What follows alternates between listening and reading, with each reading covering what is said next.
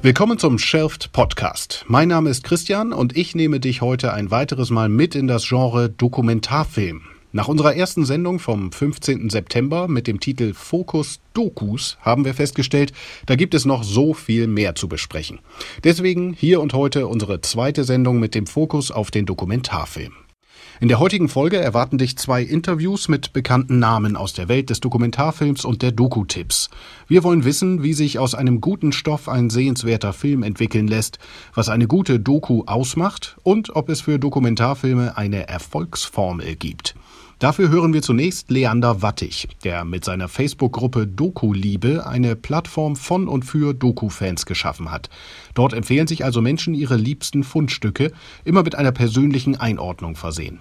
Leander ist im echten Leben Veranstalter, Konzepter und Berater für die Buchbranche und er bringt gerne Menschen und Ideen zusammen. Später in der Sendung hört er ein Gespräch zwischen David und Regina Schilling, der mit ihrer Dokumentation Kuhlenkampfs Schuhe sehr viel Aufmerksamkeit und Anerkennung zuteil wurde. Sie hat den Deutschen Filmpreis und den Grimme-Preis gewonnen. Völlig zu Recht, wie wir finden. Interview. Los geht es mit unserem ersten Interview mit Leander Wattig. Mit ihm sprach David über genau die Tätigkeit, der wir selbst am liebsten nachgehen. Das Empfehlen von Video-Highlights, die man nicht verpassen sollte. Von Leander wollte David erfahren, was er als Kurator für Dokumentarfilme eher bevorzugt. Empfehlungen von echten Menschen oder Algorithmen? Zudem wollte David wissen, nach welchen Kriterien Leander vorgeht, wenn er Dokumentationen empfiehlt und was für ihn einen guten Film ausmacht. Lasst uns reinhören. Leander, herzlich willkommen im Chef Podcast. Du bist professioneller Medien- und Menschenvernetzer und baust gerne eigene Communities auf. Kannst du uns erzählen, worum es bei deiner Facebook-Gruppe Doku-Liebe geht und wie sie entstand? Ja, die habe ich vor ein, zwei Jahren gegründet und der Hintergrund ist ganz schlicht, dass ich seit klein auf immer schon gern Dokus geguckt habe. Ich mag halt alles, was irgendwie einem Wissen vermittelt. Deswegen arbeite ich auch in der Buchbranche, wo sich ja klassisch das tiefe Wissen der Gesellschaft sammelt. Ein anderer toller Weg ist, sind eben Dokus. Und die habe ich schon immer gerne geschaut. Und irgendwann kam ich halt auf die Idee, vielleicht geht es nicht nur mir so und wusste es ja auch, dass viele andere das sehr mögen. Und dann kann man auch da mal eine Gruppe gründen auf dem ominösen Facebook, was ja sonst aber zwischen so ein bisschen als tot gilt. Aber da ist dann ein sehr lebendiger Ort entstanden, wo wir im Prinzip äh, Doku-Empfehlungen geben, ganz einfach. Wir haben ja in Deutschland die skurrile Situation, dass vieles auch immer depubliziert wird. Und dann ist es ja schon eine News, wenn irgendwie in der Mediathek eine neue Doku erscheint oder bei Netflix oder andernorts. Und dann wird das da eben geteilt, immer im Verbund Verbund mit einer persönlichen Empfehlung, also mit ein paar persönlichen Sätzen, was dann eben nochmal anders darstellt, als einfach nur eine, eine Link-Folge zu sein. Ne? Und das hat sich jetzt sehr, sehr schön entwickelt. Und ich bin da so der eifrigste Nutzer selber, weil ich da selber auch immer wieder Perlen entdecke. Sehr gut, kommen noch dazu welche, aber das sind tatsächlich über 2000 Menschen, die über alle Kanäle hinweg der Doku-Liebe verfallen sind. Äh, wie viele davon beteiligen sich denn aktiv am Empfehlen von Dokus? Ist auch mal ein bisschen anlassgetrieben, wann die Leute halt Zeit haben und sich was anschauen, dann wird das da reingeteilt. Es wird auch immer mehr gelernt, dass das ein schöner Ort ist, um was zu teilen. Und inzwischen habe ich das auch verlängert mit einer eigenen Landingpage, mit einem Twitter-Account und einer Facebook-Seite und sogar einer Instagram-Seite haben wir inzwischen. Und man merkte eben, das Thema zieht. Also die Leute, es gibt viele Leute, die gerne abends äh, sich nochmal eine Doku anschauen und entsprechend wird das dann auch angenommen. Wir sind ja selbst große Fans von handverlesenen Streaming-Tipps bei Shelft. Warum meinst du denn, dass Empfehlungen von echten Menschen besser sind als von Algorithmen? Ich weiß gar nicht, ob sie besser sind. Es ergänzt sich halt. Ne? Ich nutze ja auch technische Verfahren, um letztlich auf die neuen Dokus zu stoßen. Aber am Ende ist es eben die Persönlichkeit, die man einbringt, indem man die Empfehlung dann gibt. Also man transportiert ja immer sich auch als Person und äh, dafür entsteht eben eine ganz andere Verbindung. Das ist ja letztlich, was wir allgemein aus Social Media, aus dem Social Web kennen. Und das hat dann nochmal einen anderen Wert. Ja, ob ich da nur einen Link sehe oder der irgendwie reingespült wird, weil da irgendein Schlagwort drin vorkommt. Oder ob der Karl Mayer, den ich, mit dem ich immer Fußball spielen gehe, mir dann die Fußballdoku empfiehlt. Also äh, der Zusammenhang ist ja klar und der wirkt dann eben dort auch. Es bekommt dieses Persönliche und wir kennen das ja auch allgemein aus dem Netz, dass eben Empfehlungen, die von jemandem kommen, dem ich vertraue und der auch keinen offensichtlichen Grund hat, mir Quatsch zu erzählen, äh, viel vertrauenswürdiger sind als irgendwelche random Empfehlungen. Und worauf achtest du ganz persönlich, wenn du Dokus auswählst, die du weiterempfehlst? Ja, ob sie mich interessieren. Also man hat ja seine persönlichen Interessen, das, was einem eher liegt. Bei mir sind das viel Geschichtssachen oder biografische Sachen. Ich mag es immer gerne, wenn man irgendwie einen Mensch vorgestellt bekommt und irgendwie ein Gefühl dafür bekommt, wie der tickt und was der so treibt. Und das ist eigentlich ganz banal dann der, der Trigger. Wenn, wenn ich das spannend finde, dann denke ich so, okay, da kannst, das kannst du dann halt gut teilen. Also es ist ja genau diese persönliche Komponente, was wir dann auch in der Gruppe immer wieder einfordern. Äh, nicht nur den Link posten, sondern bitte ein, zwei Sätze dazu schreiben. Im Prinzip ist dann immer die Empfehlung, ich als Person äh, stehe dahinter. Ne? Und das ist, glaube ich, das ist auch zeitlos. Das wird auch in 50 Jahren ergänzend zu Algorithmen noch einen Wert haben. An einem Dokumentarfilm wird ja oft der Anspruch erhoben, authentisch zu sein, zumindest authentischer als ein Spielfilm. In einer unserer letzten Folgen haben wir uns dem Content-Netzwerk Funk gewidmet und insbesondere den YouTube-Kanal vom Y-Kollektiv beleuchtet. Die gehen bereits mit sehr viel Meinung in die Themen Recherche rein. Was hältst du denn von dieser Arbeitsweise, wo Dokus ja eigentlich neutral und rein faktenbasiert sein sollten? Also ich glaube, es gibt verschiedene Zugänge und ich würde auch gar nicht sagen, dass jetzt nur Dokus authentisch sein können. Ich meine, dann würden wir quasi der ganzen Literatur irgendwie die Berechtigung absprechen. Auch, auch solche eher literarischere Zugänge können natürlich Dinge sehr authentisch transportieren oder nochmal anders darstellen. Ich glaube, das ist auch ein bisschen eine Geschmackssache. Ich war schon immer mehr so, ich mochte schon die deutschen deutsche Machart, sofern es das überhaupt gibt, lieber als jetzt zum Beispiel dieses, was man eher aus den USA kennt, wo das dann so überdramatisiert wird und dann noch bedeutungsschwangere Musik im Hintergrund und äh, jeder, jedes Ereignis noch mit drei persönlichen, eher zufälligen Meinungen unterlegt wird. Ja. Aber das ist wie gesagt auch ein bisschen Geschmackssache. Ich habe es halt immer gern, wenn man irgendwie auch Fakten hat. Also wenn ich was lerne, es muss im Kopf irgendwie Klick machen. So, das ist das, was das ist eigentlich für mich der Treiber. Ne? Und entsprechend wähle ich das jetzt für mich persönlich auch aus. Aber eben ne, dokuliebe.de oder die Facebook-Gruppe, das ist ja genau der Ort, wo man dann auch andere Arten von Empfehlungen eben stattfinden lassen kann. Darum geht es mir ja, deswegen das Persönliche. Also wenn andere Leute ticken halt anders und äh, dann gucke ich mir auch sowas gerne an und dann stößt man auch bisweilen auf Dinge, die man erstmal gar nicht auf dem Schirm hatte. Ne? Ich habe jetzt gerade rausgehört, dass du auch weiter liest, weiter recherchierst, wenn dich ein Thema einmal getriggert hat. Siehst du das als einen äh, allgemeinen Trend, dass die Streamer sehr wissbegierig sind und gar nicht so sehr auf das Filmmedium sich beschränken lassen wollen? Ich glaube, ein Grund, warum Dokus funktionieren und schon immer funktioniert haben, ist ja, weil sie komplexe Themen sehr gut fassbar machen und in kurzer Zeit irgendwie erschließbar machen. Das ist ja das, was eine gute Doku häufig leistet. Ich muss eben nicht erstmal zehn Bücher lesen, kann ich dann auch noch machen, das sind ja wie so Stufen, aber als Einstieg ist eben so eine Doku wunderbar und wenn mich dann aber ein Thema interessiert, triggert, wenn da irgendwas spannend ist, äh, dann schaue ich halt weiter. Neulich habe ich irgend so eine 37-Grad-Doku geschaut über Neukölln und schwuppsdiwupps war ich dann auf Instagram, habe mir die ganzen Leute da angeguckt, habe mir die Stories angeguckt, habe geguckt, wie die so ticken, auch äh, jenseits der Doku und das mit, mit einem bin ich jetzt auch verbunden. also äh, das ist natürlich alles möglich und so sind Dokus dann eben häufig ein sehr guter Einstieg, wenn sie gut gemacht sind. Ne? Das ist ja dann, sie selber sparen dir Zeit, aber das herzustellen ist natürlich auch wieder zeitaufwendig. Ne? Wir haben eine persönliche Verbindung für dich erstmal möglich gemacht zu dem Thema dann oft. Genau. Das Schöne ist ja, dass wir heute alle Stufen bedienen können. Wir können sehr äh, niedrigschwellige Einstiege in Themen bieten, auch über neue Medien, über klassische Formate. Und dann hast du halt immer die Option, richtig tief einzusteigen. Und da gibt es ja nur die 80.000 Neuerscheinungen an Büchern im Jahr zu allen Themen dieser Welt in Deutschland alleine, wo du dann äh, beliebig dich nochmal schlau machen kannst. Ne? Aber wenn du abends nach dem Sport irgendwie beim Essen nochmal was dir anschaust dann, oder was lernen willst, dann ist eben Doku ein gutes Format. Ne? Was sind denn deine ganz persönlichen Highlights aus den letzten Tagen und Wochen? Was ist dir im Kopf geblieben? Ja, bei mir ist das immer so eine Mischung. Ich mache ja äh, jetzt mit dokuliebe.de, aber auch mit meinen sonstigen Aktivitäten bei Urbanism. Mich interessiert immer alles, wo die Gemeinschaft, wo Menschen im Mittelpunkt stehen. Ich will immer verstehen, wie ticken Menschen und, oder eben auch Menschen in Gruppen. Und entsprechend äh, interessiert mich immer alles, wo es um Geschichte geht. Also wie sind so Zusammenhänge im Verlauf der Zeit gewesen die großen Themen, also wo ich dann, ich habe ich, hab ich leider nicht wiedergefunden. Es gab mal so eine Doku, wo dargestellt wurde, wie die ersten Zivilisationen alle entstanden sind, so in Äquatornähe, auch auf den verschiedenen Kontinenten und immer, immer in Abhängigkeit von den Nutztieren, die verfügbar waren. Und dass das dann das Fundament war für die ersten großen Zivilisationen und plötzlich macht so Klick bei manchen Sachen. Oder eine andere Doku, da, das war mal beim ZDF, äh, da ging es darum, die Geschichte vom Garten Eden, wo kommt das eigentlich her, wurde dann verbunden mit Funden in Göbekli Tepe in, in der Türkei, wo die erste Sesshaftwerdung war. verbunden damit, dass die Leute auch gerne Bier gebraut haben und der Garten eh dann so ein bisschen die Sehnsucht war nach der Jäger- und Sammlerzeit, was man dann verloren hat, weil diese sesshafte Zeit, die erste dann eher doch mühsam war, anders als das häufig dargestellt wird. Also wo dann so ein Fenster im Kopf aufgeht, das begeistert mich sehr. Oder dann im ganzen Kleinen, wo ich eben eine Person kennenlerne, wo ich Zugang bekomme. Neulich hat ein Kollege in, bei Doku Liebe auf Facebook äh, eine Doku gepostet über einen Menschen äh, im Schwäbischen, der so eine Hütte geerbt hat. Und dann gab es da einen riesen Hassel um die Hütte, weil die dann zum Teil auf einem anderen Grundstück stand das wiederum irgendein Großgrundbesitzer da aufgekauft hat und dann gingen da Rechtsstreitigkeiten los und über diesen Zusammenhang wurde dann erzählt, äh, wie es sich heute eigentlich verhält mit Heimatgefühl, mit wirtschaftlichen Zusammenhängen, mit Gruppengefühl im Dorf, wie man miteinander umgeht. Also das wurde das Große und Klein gezeigt.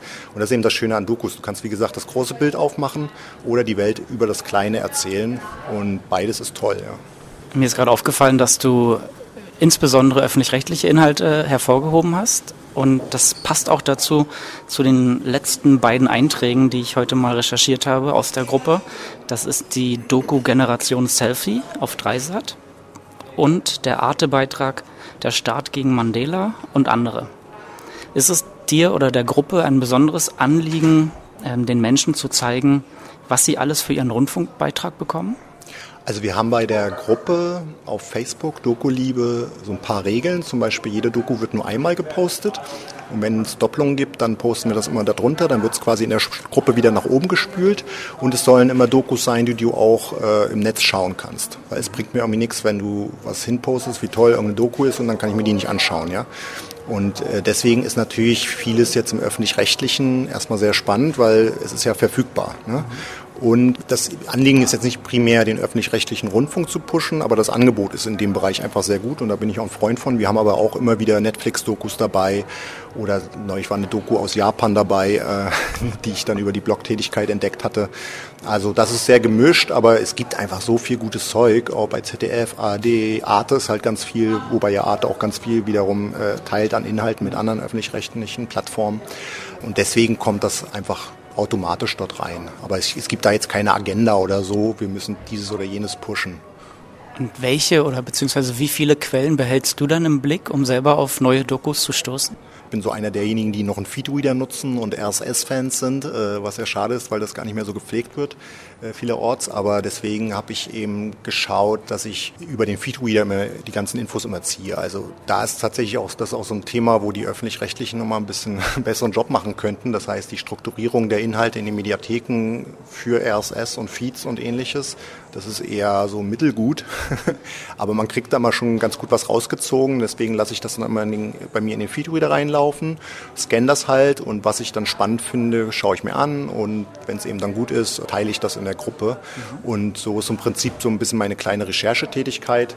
Und an, und Dinge, die dann in der Gruppe performen oder angenommen werden, die teile ich dann eben, wie gesagt, auch noch über die Facebook-Seite, über Twitter, über die Webseite bei Urbanism habe ich eben für die Doku-Liebe-Beiträge so einen Bereich eingerichtet, so dass ich dann selber auch den Überblick behalte. Man kann da auch auf die Webseite gehen und die ganzen Dokus nochmal durchsuchen. Ich schreibe auch immer dazu, wie lange die verfügbar sind. Es ist ja leider manchmal nicht so lang, gerade bei Arte sind es häufig nur zwei Wochen oder so, wenn das dann vorab dort kommt. Das heißt, das befruchtet sich dann alles gegenseitig und ich versuche auch diesen Empfehlungscharakter dann über die Plattform hinweg zu transportieren. Also wenn ich jetzt Beiträge verlängere, dann sage ich auch dazu, okay, dieser und jener Kollege in der Gruppe hat das empfohlen mit dem kleinen Text dazu. Das soll halt leben. Mir geht es immer darum, dass es so lebendig ist und dass ich auch die, äh, die Begeisterung transportiert. Das ist ja jetzt kein Projekt, was ich jetzt hier mache, um, wo ich dann im Keller sitze und lache, weil ich so viel Geld verdiene, sondern es ist rein leidenschaftsgetrieben. Und es soll mir persönlich dann auch einfach Spaß machen. Ne? Und ich selber bekomme dann immer den Kick, wenn ich dann über diese Wege und Zugänge dann immer was Neues, Tolles entdecke. Das ist sehr gut, glaube ich, um so ein Projekt erstmal anzufangen, dass man selber Fan ist. Ja. Du hast gerade gesagt, dass wenn Empfehlungen in der Facebook-Gruppe gut performen, dann wählst du sie aus, um sie auch noch auf anderen Kanälen zu teilen. Was genau performt dann in der Gruppe gut und was ist so ein allgemeines Interessensschwerpunkt vielleicht bei euch? Also performen klingt jetzt, wie ich das vorher gesagt habe, schon sehr technisch. Ich teile eigentlich alles, was so einfach erstmal interessant ist. Oder natürlich auch, was ich jetzt selber nicht so spannend finde, aber wo viele andere darauf reagiert haben, dann spricht das ja offensichtlich andere Leute an.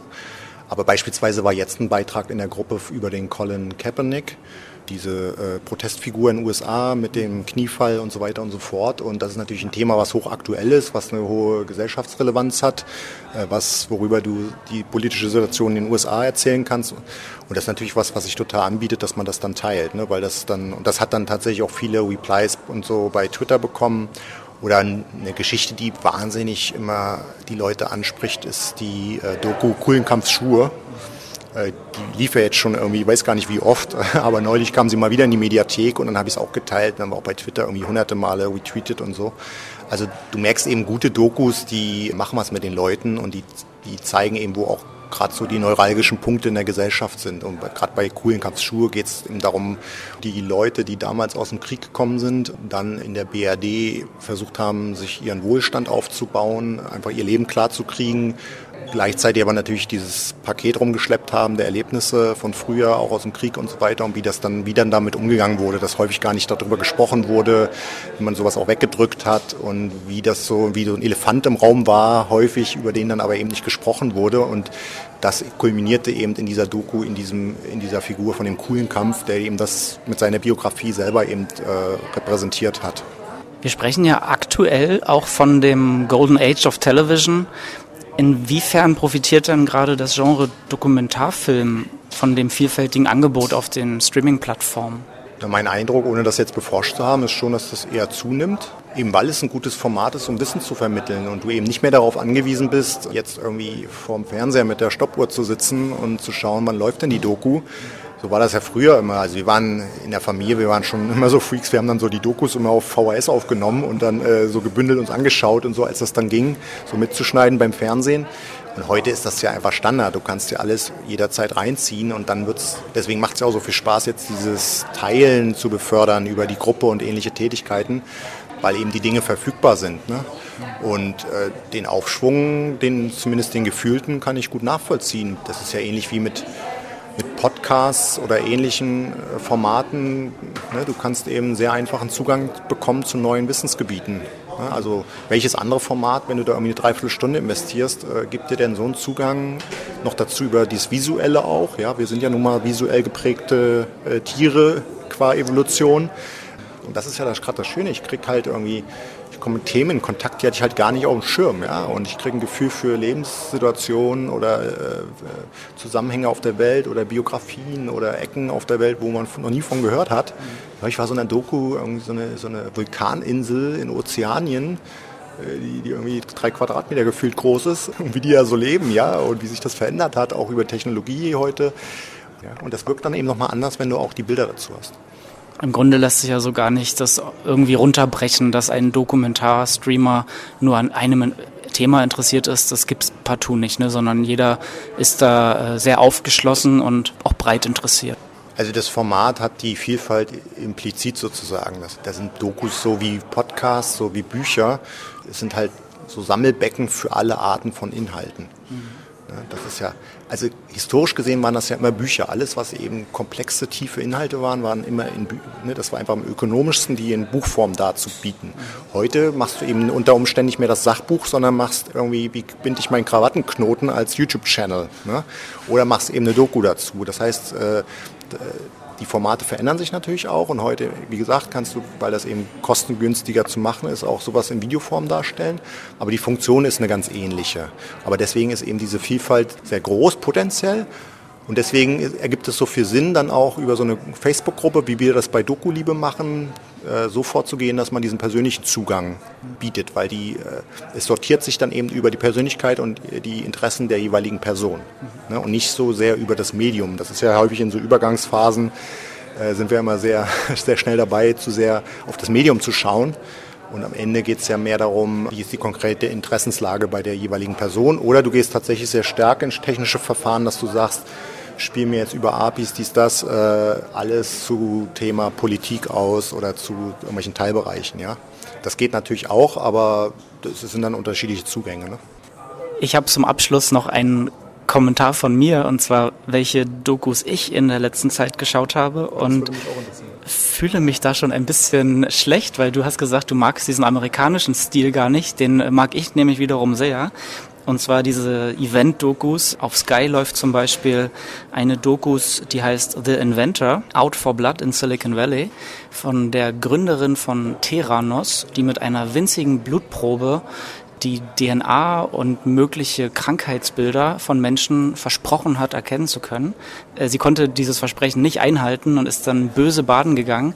Das ist eine HBO-Doku, die sehr pointiert, sehr spitz erzählt ist. Und wie du finde ich auch so also Geschichten über Menschen sehr spannend. Das äh, nächste ist eine Doku, die heißt Frischer Wind im Kongress. Die läuft bei Netflix. Und da lernen wir junge Politikanwärterinnen kennen, zum Beispiel Alexandria Ocasio-Cortez, die bei ihrer ersten Wahl in New York antritt und sogleich gewinnt. Und das ist unheimlich emotional, weil mir ist die Figur von äh, Ocasio-Cortez zuerst auf Twitter begegnet und dann in einer Doku zu sehen, äh, wie sie zum Ruhm gelangt ist und ihr Weg dahin, das hat mich umgehauen. Und ich glaube, das ist so das stärkste Mittel von Dokus, was ich mir nur vorstellen kann, dass man Schaffensprozesse begleiten kann, dass man versteht, wie Sachen entstanden sind. Geht dir das auch so? Ich wollte auch noch ergänzen, also was ich vorhin so als den Zugang, den US-amerikanischen Zugang beschrieben habe, das gilt auch jetzt nicht allgemein. Da gibt es so viele tolle Sachen, das ist unfassbar. Und gerade was so persönliche Geschichten betrifft, ich hatte auch immer mal diese Doku geschaut über den Spitzer, den US, äh, den, diesen Politiker aus New York, wie, dem, äh, wie so sein Werdegang war. Also großartig zugeschnitten oder Fire Festival, unfassbar, ja. Was ich nur meinte, war, ich bin ja halt so ein Geschichtsdoku-Fan und da gibt es eben so, ein, so einen Teilbereich, so ein, dieses Klassische, dass das dann so überdramatisiert wird. Das ist dann ein bisschen Geschmackssache. Ähm, das ist ja, also das finde ich großartig und das ist ja genau das, was Dokus eben leisten, dass du eben Prozesse und Zusammenhänge nachvollziehbar gemacht bekommst, wo du sonst nie Zugang bekommen hättest. Und dann darf es eben auch für mich sehr, sehr gerne, sehr, sehr persönlich sein ja, und sehr nah an die Leute ran und so. Es hängt halt immer vom Thema ab und das ist eben das Schöne, dass wir inzwischen so viele unterschiedliche Macharten auch für die unterschiedlichen Themen haben. Aber dann möchte ich ein maximales Gefühl bekommen, wie tickt die Person, wie, war, wie ist die Gruppendynamik. Dieses quasi Embeddete äh, habe ich dann wiederum sehr gerne, wenn es um wirklich auch konkrete Situationen, Zusammenhänge, Projekte geht, ne, wie bei dem Fire Festival. Man muss natürlich dann auch mal immer noch kritisch bleiben ne, und hinterfragen, wie ist jetzt das zustande gekommen, dass das jetzt so dargestellt wird, aber dass du überhaupt so nah rankommst. Ne? Und da ist ja auch gerade bei den Amerikanern das angenehm, dass sie dann auch im Zweifel entspannter sind, was sich, sich zu öffnen betrifft. Weil wir in Deutschland sind ja da im Zweifel eher ein bisschen privater und haben es nicht so gerne, wenn wir eine Kamera im Gesicht haben. Also ich habe selber ein Schuljahr in den USA verbracht, da war das äh, seit klein auf, äh, warst du das gewöhnt, immer Foto hier, Foto da, Kamera, alles wird gefilmt und so weiter und so fort und dann auch sich nicht stören zu lassen von.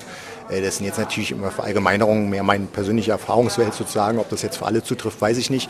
Aber das finde ich eben bei vielen US-Dokus sehr auffällig, auch HBO, Netflix, da gibt es so viele gute Sachen, dass das häufig sehr, sehr gut gelingt. Also insofern, ja, es gibt, äh, im Prinzip müsstest du mal so ein Cluster machen, dass du so eine, nochmal so, so eine Art Zugänge, also du hast ja diese Filtermöglichkeiten auf den Plattformen sind ja auch immer so schlicht, dass du dann sagen kannst, äh, Sender oder Produzent äh, oder eben Thema das gilt ja für Medien allgemein, aber dass du mehr in die Inhalte reinkommst oder welch, die Machart. Bei Netflix ist das ja manchmal so ein bisschen, dass die schon eher so Beschreibung der Art von Inhalt haben.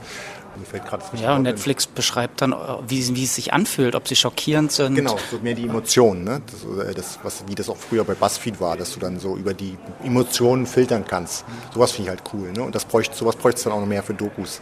Ja. Sehr schön. Und wir nehmen auch mit, dass du, lieber Hörer, öfter mal die Kamera auf Events und äh, Werdegänge und Prozesse draufhalten solltest, weil wer weiß, vielleicht entsteht da am Ende eine tolle Doku für Netflix. Ja, und letztlich ist ja das, was wir brauchen. Ich meine, wenn wir ein Problem haben, jetzt haben wir gerade die Wahlen in Ostdeutschland, also in Sachsen-Brandenburg, äh, wo wir feststellen, selbst im eigenen Land, äh, Ost-West, äh, Nord-Süd, häufig wissen wir noch gar nicht mal, wie die anderen so ticken. Und für die großen Themen gilt das genauso, geschweige denn, wenn wir von unterschiedlichen Ländern, Völkern und so sprechen. Und dann ist sowas, und das leisten eben Dokus, ja, dass du wirklich eine Empathie entwickeln kannst, ein Gefühl entbekommst, wie andere so ticken, dass es nicht ein richtig oder ein falsch gibt. Und das ist auch ein Grund, warum ich mir so gern so Sachen anschaue, weil es einen immer weiterbringt im Kopf und einen auch offener sein lässt. Ne? Und äh, insofern, ich glaube, wenn wir, wenn wir dafür sorgen, dass äh, Dokus ein gutes Ökosystem haben, dann tun wir auch für die Welt was Gutes. Ein super Schlusswort. Danke dir für deine Zeit. Sehr gerne. Hat Spaß gemacht. Streaming-Tipps. Passend zum Aufhänger der Sendung haben wir von der Redaktion uns in dieser Woche vor allem Dokumentarfilme angesehen. Hier zwei Empfehlungen, die uns besonders in Erinnerung geblieben sind und die wir deshalb kurz vorstellen möchten. Ich empfehle dir wärmstens den Dokumentarfilm The True Cost. Er ist zwar schon etwas älter, nämlich aus dem Jahr 2015, aber meiner Meinung nach relevanter denn je. Mit The True Cost ist der wahre Preis gemeint, den wir als Gesellschaft und Planet für Fast Fashion und billig Mode zahlen. Schnelle Mode wird unter menschenverachtenden Bedingungen produziert und verschmutzt dazu noch die Umwelt wie fast keine andere Industrie. Es ist besonders ergreifend, wie tiefenunterschiedlich die zwei Welten der Mode gezeigt werden. Wir sehen den Glamour der Fashion Week und unsere Shopping-Exzesse den unwürdigen Verhältnissen und der Armut in den Produktionsländern gegenübergestellt. Die Doku zeigt, wie wir in Sekundentakt unsere Klamotten wegwerfen oder neu kaufen und in Ländern wie Bangladesch und Kambodscha Leute dafür sterben. Es ist echt erschreckend und bringt einen nicht nur einmal zum Weinen. Und ja, mittlerweile weiß so ziemlich jeder, dass billige Mode schlecht ist. Aber in welchem Ausmaß zeigt The True Cost. Dieses Thema liegt mir persönlich sehr am Herzen, da ich selber auch in der Modeindustrie beschäftigt war und nicht glauben konnte, wie schnelllebig, skrupellos und schwer zu durchbrechen diese Industrie tatsächlich ist. Ich weiß, das hört sich alles nicht so einladend an, aber bitte schau dir die Doku an. Sie ist absolut sehenswert und vielleicht bringt es dich auch dazu, etwas bewusster Mode zu konsumieren. The True Cost kann man zurzeit auf Skystream oder auf thetruecostmovie.com kaufen. Schreib uns gerne an podcast.chef.com deine Meinung.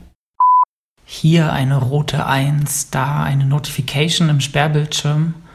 Überall lauert das Neue und wir alle sind ihm gnadenlos verfallen. Darum checken wir auch alle paar Minuten, was wir verpasst haben könnten und freuen uns insgeheim auf eine Dosis Dopamin. Der Wirkstoff wird nämlich vom Gehirn ausgeschüttet, wenn wir Lust, Motivation oder Sucht empfinden. Und die gleichnamige Arte-Doku-Reihe Dopamin widmet sich in kurzen Episoden den Diensten Instagram, Tinder, YouTube und Co und erklärt die Mechanismen hinter den eingebauten Dopamintriggern. Mit diesem Wissen lernst du die Bedürfnisse hinter dem nächsten Griff zum Smartphone direkt etwas besser einzuschätzen. Alle acht Folgen dauern nur je sieben Minuten und sind noch über zwei Jahre in der Arte-Mediathek verfügbar. Interview in unserem zweiten Interview wechseln wir die Perspektive vom Kritiker zur Dokumentarfilmerin. David hat sich dafür mit einem echten Star der deutschen Dokumentarfilmbranche zusammengeschaltet. Regina Schilling, die mit ihrem Film Coolen Kampfschuhe bei der Erstausstrahlung im August 2018 in der ARD fast zwei Millionen Zuschauer erreichen konnte. Das ist für eine Dokumentation fast schon sensationell. Hören wir mal rein, worum es genau geht. Hans-Joachim Kuhlenkampf und Einer wird gewinnen ist ein nationales Ereignis. Wenn er auf Sendung ist, hat er eine Einschaltquote von sagenhaften 90 Prozent. Ich habe doch schon oft darauf hingewiesen, dass Kuchen verbrannt sind, Badewasser übergelaufen, Matratzen angebrannt mit Heizkissen und so weiter und so weiter. Aber es hat sich noch eine Steigerung herausgestellt. Es hat mir äh, ein Ehepaar geschrieben, bei Ihnen hat der Dachstuhl gebrannt, während Sie sich diese Sendung angeguckt haben. Als kleines Kind sitzt Regina mit ihren Eltern jedes Wochenende vor dem Fernseher. Wie eigentlich jeder in Deutschland. In ihrer Doku berichtet sie nun, welchen Stellenwert das Unterhaltungsfernsehen im Nachkriegsdeutschland eingenommen hat und verknüpft die Biografien der Showmaster mit ihrer ganz persönlichen Familiengeschichte. Mit dem Vater, der als junger Mann aus dem Krieg zurückkam, wie alle bei Null anfangen musste, später eine Drogerie weiterführen und seiner Familie so ein gutes Leben ermöglichen konnte.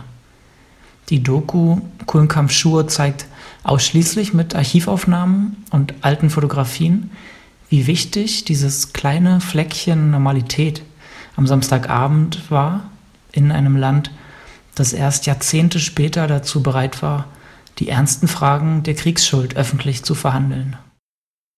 Kuhlenkamps Schuhe läuft das nächste Mal wieder am Mittwoch, den 13. November um 20.15 Uhr auf Dreisat im Fernsehen. Dort ist er eingebettet in einen ganzen Themenabend mit anschließender Diskussionsrunde zum Thema, wie funktioniert kulturelles Gedenken, wie funktioniert Verdrängung. Regina Schilling wird auch dort zu Gast sein. Mit uns hat sich Regina Schilling aber schon mal vorab unterhalten darüber, wie sie sich selbst den Erfolg des Films erklärt, warum sie trotzdem immer von Selbstzweifeln geplagt ist und welche Rolle Unterhaltungsshows damals in der Nachkriegszeit und heute einnehmen. Hallo Regina. Hallo David.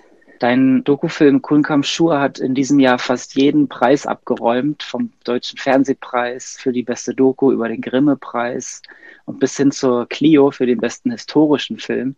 Was bedeuten dir denn solche Auszeichnungen? ja, das ist eine gute Frage. Also man macht ja so einen Film überhaupt nicht oder während des Machens ist man ja nur beschäftigt mit dem, sag ich mal, dem Kampf, das überhaupt hinzukriegen. Oder ich mhm. sage immer, man ist permanent mit dem Scheitern beschäftigt.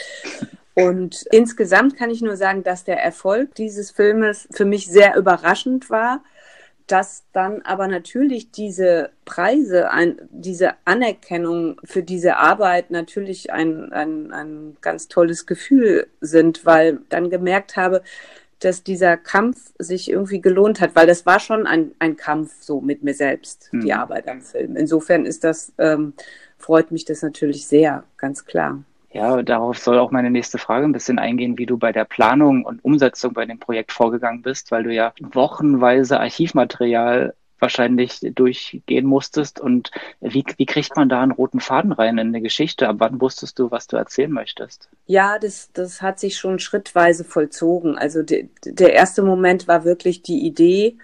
Und das war wirklich beim Fernsehen gucken. Der Sohn von Kuhlenkampf erzählt in einem Interview, dass sein Vater bei Kriegsfilmen, äh, die im Fernsehen liefen, rausgegangen sind, dass sein Vater äh, geweint hat, dass sein Vater sich die Zehen amputiert hat an der Ostfront. Das war so dieser erste Moment der Idee. Mhm. Und dann habe ich so schrittweise mich davor getastet, auch mit dem SWR zusammen. Es gab erstmal eine Entwicklungsphase, in der ich auch in den Archiven gesichtet habe, um diese Arbeit nach Spuren des Krieges in den Fernsehshows zu suchen führt mich das überhaupt irgendwo hin? Und das war schon in dieser ersten Entwicklungsphase im Archiv, bin ich eben sehr fündig geworden. Mhm. Und ab da kam da so ein Zug rein. Und dann spielt dann irgendwann alles einander zu. Und dadurch, dass man sich so intensiv, so lange, ein Jahr inhaltlich beschäftigt, passiert dann auch viel. Das passiert, glaube ich, jedem, der irgendwie kreativ arbeitet. Du fokussierst dich auf ein Thema und in dem Moment, wo der Fokus so scharf ist, kommt von links und rechts, passieren Dinge, mit denen man vorher nicht gerechnet hat. Also Zufälle, Archivmaterial taucht auf, ohne dass man danach gesucht hätte mhm. und so weiter. Ja, das ist wie so ein, ich weiß nicht, wie so ein Schneeball, der am Anfang ganz klein ist und dann ist er irgendwann ganz groß. Schönes Bild. Das ist bei mir persönlich jetzt auch noch gar nicht so lange her, dass ich die Doku zum ersten Mal gesehen habe und bin davon immer noch tief bewegt. Kannst du benennen, was es genau ist, das uns Zuschauer da so sehr mitfühlen lässt bei Kuhnkampfschur?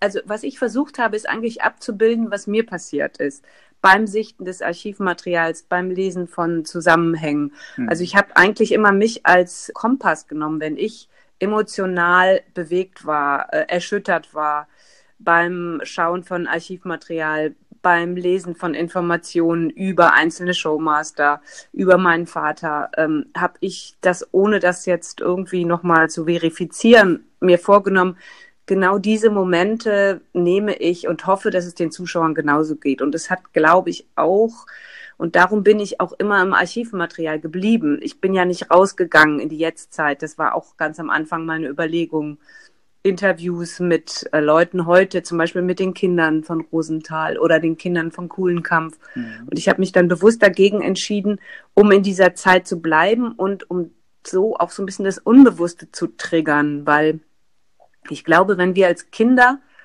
diese Shows gesehen haben, jetzt bist du ja viel jünger, insofern funktioniert das bei dir, glaube ich, nicht so. Aber so aus meiner Generation kenne ich die Rückmeldung, da wirst du einfach in die Kindheit versetzt und was du als Kind die Bilder, die du aufnimmst, sind natürlich viel stärker verankert und gespeichert und auch gleichzeitig verankert mit Gefühlen, mit Gerüchen, mit Stimmung, mit Atmosphäre und das wird dann anders wieder abgerufen. Okay, aber zumindest bei mir hat es auch ohne diese Kindheitserinnerung funktioniert, ja. kann ich sagen. Also das. Mhm.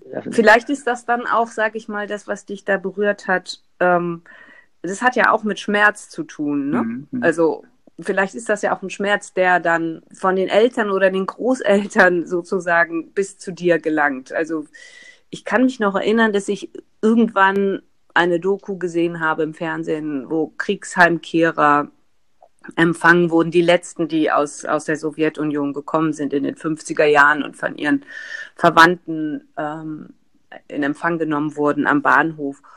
Und da wusste ich zum Beispiel noch nicht, dass mein Vater in Kriegsgefangenschaft gewesen ist. Das war überhaupt kein Thema. Er war schon lange tot, aber von Kriegsgefangenschaft war nie die Rede.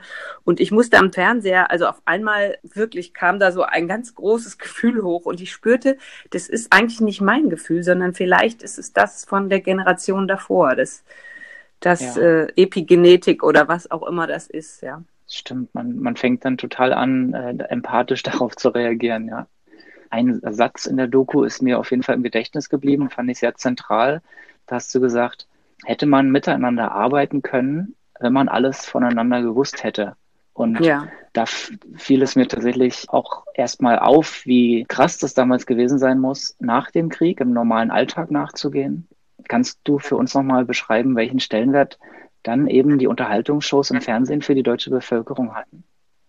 Ja, also ich sage das ja im Film einmal, dass, dass ich, also oder ich sage es nicht so explizit, aber sonst mehr eine Fragestellung, waren die Showmaster, die Therapeuten einer traumatisierten Nation, sprich, waren diese Show eine Art Seditativum, Beruhigung, Verdrängen, Vergessen und in der Beziehung, dass sie eben keine tiefen Themen ansprechen, können sich alle Täter wie Opfer, wie Mitläufer, wie irgendwie, ja, solange es nicht ausgesprochen wird, können wir uns, also hm. ist es vielleicht auch wie so ein Kit oder so ein Klebstoff, der alle zusammenhält. Also ich habe ja auch Rückmeldungen bekommen von jüdischen Deutschen, die als in meiner Generation in Deutschland aufgewachsen sind, die in DP-Camps geboren wurden, zum Teil noch, die diese Sendung auch mit ihren Eltern geguckt haben.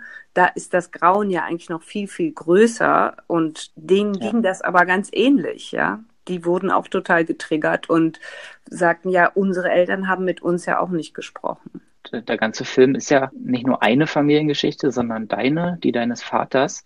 Wie viel Überwindung hat es dich gekostet, von der eigenen Familie so viel preiszugeben? Ich denke, dass ich so viel preisgegeben ja gar nicht habe. Also zumindest nichts, was ich nicht irgendwie irgendwo irgendjemandem erzählen würde. Also, dass mein mhm. Vater Soldat war, dass er sich freiwillig gemeldet hat, dass die Eltern eine problematische Ehe hatten aufgrund dieser Belastung mit dieser Drogerie. Das ist ja eigentlich, sage ich mal, also das empfinde ich gar nicht als so extrem privat. Mhm. Aber es war schon in der Tat ein Schritt, so da in meine Gefühle als Kind zu gehen. Das, das war mir schon ein bisschen seltsam. Also gerade der Anfang des Films, das ist ja so ein Ausgangspunkt, dass ich da so den Tod des Vaters so zentral an den Anfang stelle. Das war ja. mir schon komisch, weil als Dokumentar, also so wie ich bisher gearbeitet habe als Dokumentarfilmerin, habe ich mich ja immer mit den Geschichten der anderen befasst. Mhm. Und da musste ich schon ähm, da hatte ich auch sehr gute Hilfe in dem Editor, dem Yamin Benazus und der Dramaturgin Jutta Doberstein, die mich da auch immer so ein bisschen getragen haben und gesagt haben, nein, das ist nicht eitel, das ist wichtig. Und ich habe im Nachhinein verstanden, an den Reaktionen auch der Zuschauer, dass ich anscheinend, ich glaube, es funktioniert beim Schauen so, dass ich sofort, wenn ich die Geschichte der anderen, also oder sage ich mal, wenn die Zuschauer meine Geschichte hören, sofort auf ihre eigene Familiengeschichte zurückgeworfen werden. Das ist eigentlich eine Spiegelung. Ich stelle mich eigentlich nur zur Verfügung. Die mhm. denken eigentlich viel mehr über ihre eigene Familie als über mich nach. Aha, und hattest du diesen Input von den Dramaturgen, mit denen du jetzt sagst, zusammengearbeitet zu haben, schon während des, der Entstehung oder jetzt erst im Nachhinein? Nein, nein, das war schon während der, also ich meine im Schneideraum mit dem Editor ja sowieso, wir haben ja jeden Tag zusammengearbeitet mhm. und mit der Dramaturgin habe ich auch vorher schon, also in der, in der Entstehung, also die war immer mal so mein, mein Ping-Pong-Partner, ja. ja. Spannend, spannend. Also ja. in einer äh, Besprechung im Tagesspiegel wurde das ja auch ganz explizit hervorgehoben, dass du nur beobachtend auftrittst und nicht ähm, bewertend. Und äh, heute gibt's ja ganz, ganz viele Doku-Filme, die mit ganz viel Meinung ans Werk gehen und das damit auch nicht zurückhalten. Kennst du die, diese ganzen Rechercheformate, äh, vom, von Funk, wie das Y-Kollektiv, Steuerung F, Follow Me Reports und wie, wie findest du die? Die kenne ich gar nicht. Nee? Nein, das ist jetzt eine schlimme Wissenslücke wahrscheinlich. Okay, ja, für die äh, junge Zielgruppe eben von ARD und ZDF werden bis zu halbstündige Dokus gedreht, Ah ja. wo dann äh, Mhm. ganz, also junge Dokufilmer Themen auf den Grund gehen, die sie beschäftigen und auch mit ganz viel Haltung eben daran gehen. Mhm. Und das ist ja, ein, äh, finde ich, ein grundsätzlich neues Phänomen, dass man sich selber als, als Doku-Filmer auch in den Mittelpunkt stellen darf. Erlebst du das auch als etwas Neues? Ja, also ich meine, ich sag mal, das hat ja spätestens mit Michael Moore angefangen, Aha, stimmt, ja. der sich ja immer in den Mittelpunkt stellt und sich so als Dreh- und Angelpunkt nimmt. Also Ja. ich glaube, also zumindest in den USA gibt es das schon viel länger. Jetzt sind die Amerikaner aber auch, ähm, sag ich mal, nicht so. Also da gibt es, würde ich mal sagen, seit den 80er Jahren viele Dokus, wo es um die persönliche Geschichte geht. Zum Beispiel My Architect ist so ein Film. Das ist der, der Sohn eines berühmten Architekten Kahn, der sich dann auf die Suche macht nach seinem Vater und sich äh, in den Mittelpunkt stellt. Aber ich glaube, wir Deutschen, sag ich mal, sind erstmal, also da gibt es so ein, eine Generation auch von Dokumentarfilmern, die damit vielleicht nicht, das nicht so gern gemacht haben. Wobei es, mir fällen jetzt auch Leute an wie Karin Joschik, also die, die den Selbstmord ihrer Mutter in den Mittelpunkt gestellt hat. Also ich würde sagen, das gibt es schon eine ganze Weile. Mhm, mhm. Was meinst du, wen oder was das Unterhaltungsfernsehen von heute therapiert? Ah, das ist eine gute Frage, mit der ich mich natürlich auch beschäftigt habe. Wie sind Fernsehshows heute? Und wenn ich mir die angucke, die jetzt sehr erfolgreich sind und die, die wenn überhaupt noch irgendetwas Kollektives, ja, Mhm. also äh, ein, ein kollektives Gedächtnis vielleicht später man abrufen kann, dann fällt mir natürlich ein Dschungelcamp, dann fällt mir ein Joko und Klaas, dann fällt mir ein Germany's Next Top Model Mhm. und da geht's ja eigentlich immer, also Dschungelcamp ist ja das ähm, Extrembeispiel, aber natürlich auch diese, ich weiß nicht, ne, diese Shows, äh, diese Formate von Joko und Klaas, das hat ja immer mit Adrenalinspiegel nach oben treiben zu tun. Mhm. Ne? Das, es geht ja immer eher darum, in die Gefahr zu gehen oder in das, in die krasse Konkurrenz, große Psychodramen auszulösen bei Germany's Next Top Model was natürlich damit zu tun hat, dass wir in einer, wir hier in diesem kleinen, in dieser kleinen Blase äh, Deutschland oder äh, ja, lange ohne Krieg, ohne, äh, ohne dramatische Ereignisse von außen, da suchen Leute vielleicht wieder nach dem Adrenalin, das nach oben gehen soll. Ich glaube, das ist dann eher umgekehrt. Aha, jetzt muss man sich äh, diese Erfahrungen, die wir alle nie machen mussten, zum Glück äh, auf anderen Wegen jetzt sozusagen holen. Genau. Also ich sag mal, wenn man das jetzt ganz, ganz weiten Bogen schlagen würde, kurz vorm Ausbruch des Ersten Weltkriegs hat es ja bei der jungen Generation totale Sehnsucht danach gegeben, dass etwas passiert. Ne? Die, Ja. ja. Also junge Männer haben sich den Krieg herbeigesehnt. Also es gibt da ein, ein wunderbares Buch von Philipp Blom, das so ein bisschen das vergleicht, den Zustand der Zeit vom Ersten Weltkrieg mit der Zeit jetzt. Also womit ich jetzt nicht sagen möchte, dass ein dritter Weltkrieg bevorsteht. Aber das war natürlich ein komplett anderes Bedürfnis einer Gesellschaft, die den Krieg gerade hinter sich hat. Stimmt. Jetzt haben sich ja nicht nur die Inhalte verändert, sondern auch die Verbreitungsformen. Wie nimmst du die Zeit von Video on Demand und Mediatheken wahr, auch gerade in Bezug auf Dokumentarfilme? Ja, das ist natürlich ein Geschenk, weil das, also gut, äh, ich mag jetzt so von meiner Sozialisation her aus noch eine der wenigen sein, die ähm, ganz gerne auch nochmal analoges Fernsehen gucken. Und ich mag auch dieses Gefühl, dass es jetzt ausgestrahlt wird. Aber natürlich ähm, nutze ich zum Beispiel ja auch die Mediatheken sehr viel. Wer, wer Mhm. sitzt eben schon noch jeden Abend vom Fernseher und guckt um so und so viel Uhr? Also ich finde das insgesamt ein großes Geschenk, weil ich einen ganz anderen flexiblen Zugang habe zu Dokumentarfilmen. Und ich finde auch die Bestrebungen der, der, der Streaming-Dienste aller Netflix und so weiter, da große Doku-Projekte zu stemmen, natürlich toll und aufregend. Da gibt's ja tolle Sachen, zum Beispiel Wild Wild Country. Ich weiß nicht, Mhm. ob du das kennst. Ja, das empfehlen wir sogar auch jetzt im Podcast. Oder beziehungsweise ja. wir haben ja schon eine Doku-Folge gemacht. Ich glaube, äh, da hat unser Redakteur Christian das auch schon ah, ja. unseren Hörern empfohlen. Also ja. gerne nochmal auf Netflix nachschauen. Ja, ja, also diese Doku-Serie eben über Bhagwan, beziehungsweise später dann Osho und seine Jünger, die Sannyasins. Das ist so, also spannender kann Spielfilm gar nicht sein.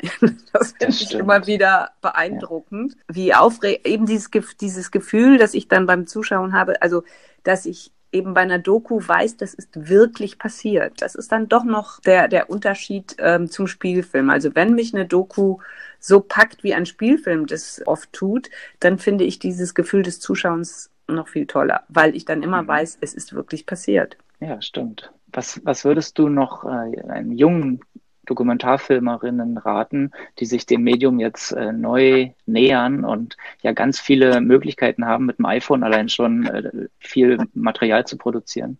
Mhm. Was ich denen grundsätzlich raten würde, wie sie ihre Projekte verfolgen. Ja, wie sie den ersten Schritt machen. Hm? Also ich glaube, das ist ja schon so, obwohl ich aus diesem Umfeld gar nicht komme und eine Quereinsteigerin bin. Aber was ich schon sehe, ist, dass es natürlich die Leute etwas einfacher haben, die aus den akademischen, also aus den Filmhochschulen Zusammenhängen kommen. Weil die natürlich da schon einen Rahmen haben. Also ich glaube, was auf jeden Fall gut ist, sich zusammenzuschließen, irgendwie Gru Gruppierungen zu bilden, mhm. also vielleicht eigene Produktionsfirmen zusammen äh, gründen weil das ist natürlich, also ich meine, es ist immer schwer und es ist vielleicht oder vermutlich im Fernsehen, im deutschen Fernsehen, in den klassischen öffentlich-rechtlichen Redaktionen hat es, wie ich das empfinde, der Dokumentarfilm mit eher ausgefallenen Themen sehr, sehr schwer. Also da wird schon sehr nach Kompatibilität geschaut im Sinne von, also Dokumentation ist dann das große Promi-Porträt oder also ich glaube, in meinem Fall ging, ging das sehr gut mit dem Thema, weil es um Showmaster ging und weil natürlich das deutsche Fernsehen, weil die Redaktionen auch wissen, die Älteren gucken eher. Und da sind dann so Reizwörter, Wörter wie Kuhlenkampf und Rosenthal, ja. Da weiß man, dass man ja. eine Quote hat. Aber wenn die Themen etwas abseitiger sind, ist das mittlerweile, also für einen langen Dokumentarfilm, wirklich sehr schwer, wobei es früher auch schwer gewesen ist. Ja, ich kann nur raten, dass man sich da zusammenschließt, um sich irgendwie nicht entmutigen zu lassen und tatsächlich also unbedingt auch mit den Streamingdiensten Kontakt aufnehmen also eine eigene Geschichte wahrscheinlich erstmal haben, die, also ein Thema, für das man brennt, weil du hast ja schon durchklingen lassen, man beschäftigt sich dann ein, zwei Jahre ausschließlich ja, mit einem. Absolut, das, einem das darf Thema. einem dann auch nicht zum Hals rauskommen. So. da muss man eine Weile mit verbringen. Mhm. Ja. Abschließend noch eine Frage. Ähm, woran arbeitest du aktuell? Was, was steht bei dir als nächstes an? Ja, also ich musste mich jetzt sozusagen in Anführungszeichen auch von diesem doch sehr persönlichen Thema ein bisschen erholen und arbeitet gerade an einem langen Dokumentarfilm über einen Pianisten. Also es geht da tatsächlich um klassische Musik. Mhm. Das fand ich jetzt sehr spannend, um einfach nochmal ganz weg von diesem Film zu kommen, erstmal von Kuhlenkamps Schuhe, weil ich glaube, dass ich jetzt nach so einem Film nicht, also das war mir sofort klar, ich kann jetzt nicht wieder mit dem Thema weitermachen. Ich muss erstmal einen kleinen Abstand bekommen, um dann das vielleicht nochmal zu intensivieren. Es wird auf jeden Fall ein Film ohne Archivmaterial, ohne einen eigenen Kommentarstimme, ohne meine persönliche Geschichte. Ja, das heißt, du wirst jetzt nicht zum Michael Moore von Deutschland. Nee, ich glaube nicht. also die, diese Liebe zur Selbstdarstellung, die fehlt mir leider. Ist dann auch nicht verkehrt unbedingt. Ich schließe es nicht aus, vielleicht auf die Art und Weise nochmal eine Geschichte zu erzählen. Aber vielleicht ist das aber auch schon die Geschichte gewesen, die ich im Zusammenhang mit mir erzählen kann. Das kann gut sein. Ja, dann danke dir nochmal für Kuhlenkamp Schuhe. Ähm, ich glaube, der Film bedeutet sehr vielen Menschen sehr, sehr viel und danke für die Zeit heute. Ja, vielen Dank für die Einladung. Eins noch. Auch nach dieser Sendung müssen wir gestehen, wir lieben Dokus einfach. Also die große Vielfalt der Angebote. Nicht nur in den kostenlosen Mediatheken, auch bei Netflix und den anderen kommerziellen Plattformen gibt es echte Perlen zu entdecken. Schreib uns gerne an podcast@shelf.com, welche Dokumentarfilme dir besonders am Herzen liegen. Wir freuen uns auf Tweets an @shelft sowie auf Nachrichten auf Instagram an @heyshelft. Und wenn du den Hashtag Dokuliebe verwendest, dann finden auch andere Doku-Fans deine Empfehlung. Mein Name ist Christian und ich hoffe, du hattest ebenso viel Spaß mit der Sendung wie ich. Denk immer dran, du musst nicht alles schauen.